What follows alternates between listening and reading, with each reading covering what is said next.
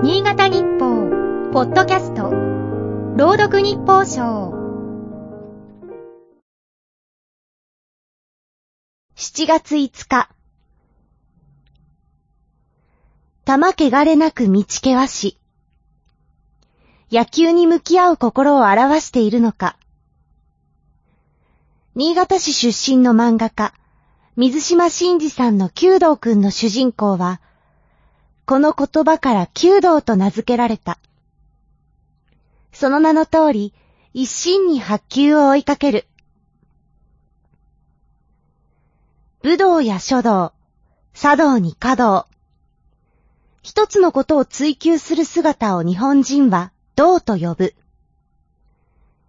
そんな文脈で野球界では弓道が使われることがある。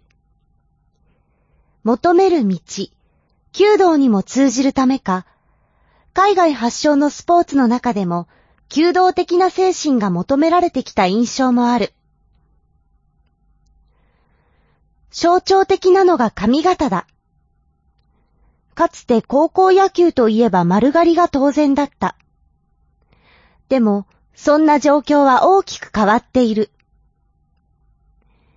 日本高校野球連盟が先日発表した調査結果では、部員の頭髪の取り決めについて、丸刈りと回答したのは、2018年の前回調査の76.8%から大幅に減って26.4%だった。本県でも公立校を中心に脱丸刈りの動きが進む。過去の本誌には丸刈りの強制をやめた野球部についての記事が載っていた。監督が決断したきっかけは新型ウイルス化だった。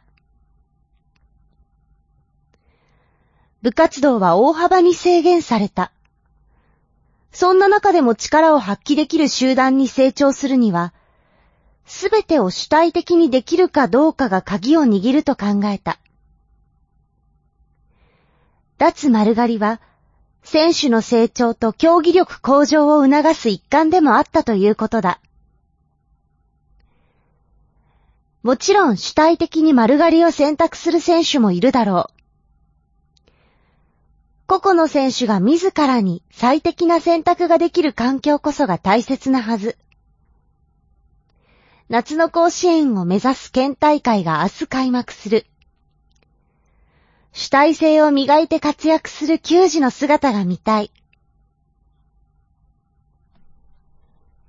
今日の日報賞は、FM 魚沼の飯田が朗読いたしました。